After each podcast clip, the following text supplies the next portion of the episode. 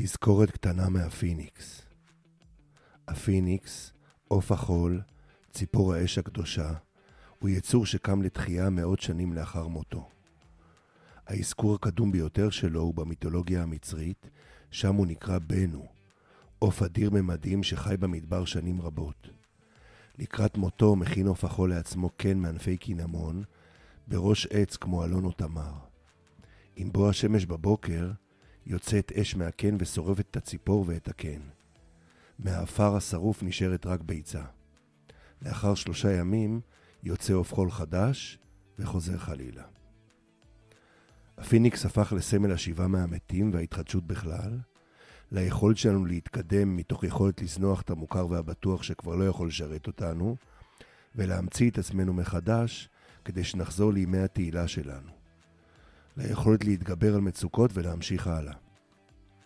הוא מוזכר בתרבויות רבות מספור, במיתולוגיה הרוסית והסלאבית, בסין הוא מסמל את הקיסרית, אצל ההינדים הוא נקרא גרודה, אצל האינדיאנים בצפון אמריקה Thunderbird. בתרבות הפופולרית ראינו אותו כציפור המחמד של דמבלדור, ושם נעשה שימוש באגדה כי דמעותיו מרפות, במקרה זה את הארי פוטר כמובן. עוף החול אינו ניזון מדבר מלבד טל הבוקר ותבלינים ריחניים מסוימים. אדם לא מסוגל לספר שקר בקרבתו. במיתולוגיה ובתורת הסוד היהודית, סיפורו מתחיל מגן העדן.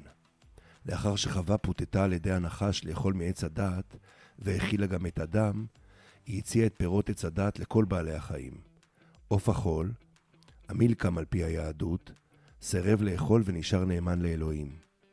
הוא מוזכר גם כאחת החיות בתיבת נוח, שם לא רצה להטריד את נוח עם מזונו כדי שיוכל לטפל בשאר החיות. על נאמנותו, הוא תוגמל בהמשך חייו במקום שמימי דמוי גן העדן, ובמחזור חיים של 1000 שנה, ועקב חסינותו בני מלאך המוות, לידה מחדש. ההשפעה של ההגדה על הנוצרים הראשונים ברורה. ישו, כמו עוף החול, מת ונולד מחדש אחרי 3 ימים. דמות ציפור הפיניקס יתרה מצבות נוצריות קדומות כדי לסמל את הקשר בין שתי הדמויות. סמלי עוף החול בנצרות משמשים גם בתזכורת לכך שהמוות אינו הסוף, הוא פשוט התחלה חדשה. סיפור עוף החול מושווה לבריאה של כדור הארץ מאש השמש ולהבדיל לסיום מחזור חיים של עולם או גלקסיה. במיתולוגיה היוונית הוא מזוהה עם מונח המטה-פסיכוזה, הישארות הנפש, המתגלגלת מאדם אחד לאחר לאחר המוות. ציפורים קיימות שייתכן והשפיעו על ההגדה היו הפלמינגו והנשרים הפיליפינים. אבל אני רוצה לדבר כאן על אלמנט פחות מוכר בסיפור הפיניקס, על האש המסיימת מחזור חייו. בכל התרבויות המזכירות אותה מדובר על אש פנימית, לא על סכנה מבחוץ. האש הפנימית הזאת יכולה לסמן אצלנו מחלוקת או חוסר לכידות. חוסר לכידות בין המנהיגים או השותפים יכולה לפורר ולסיים את חייו של ארגון, של משפחה וגם של עם. ומי אנחנו היהודים המסמלים זאת? עם שנפל ונברא מחדש ונשרף תמיד ממחלקותיו הפנימיות.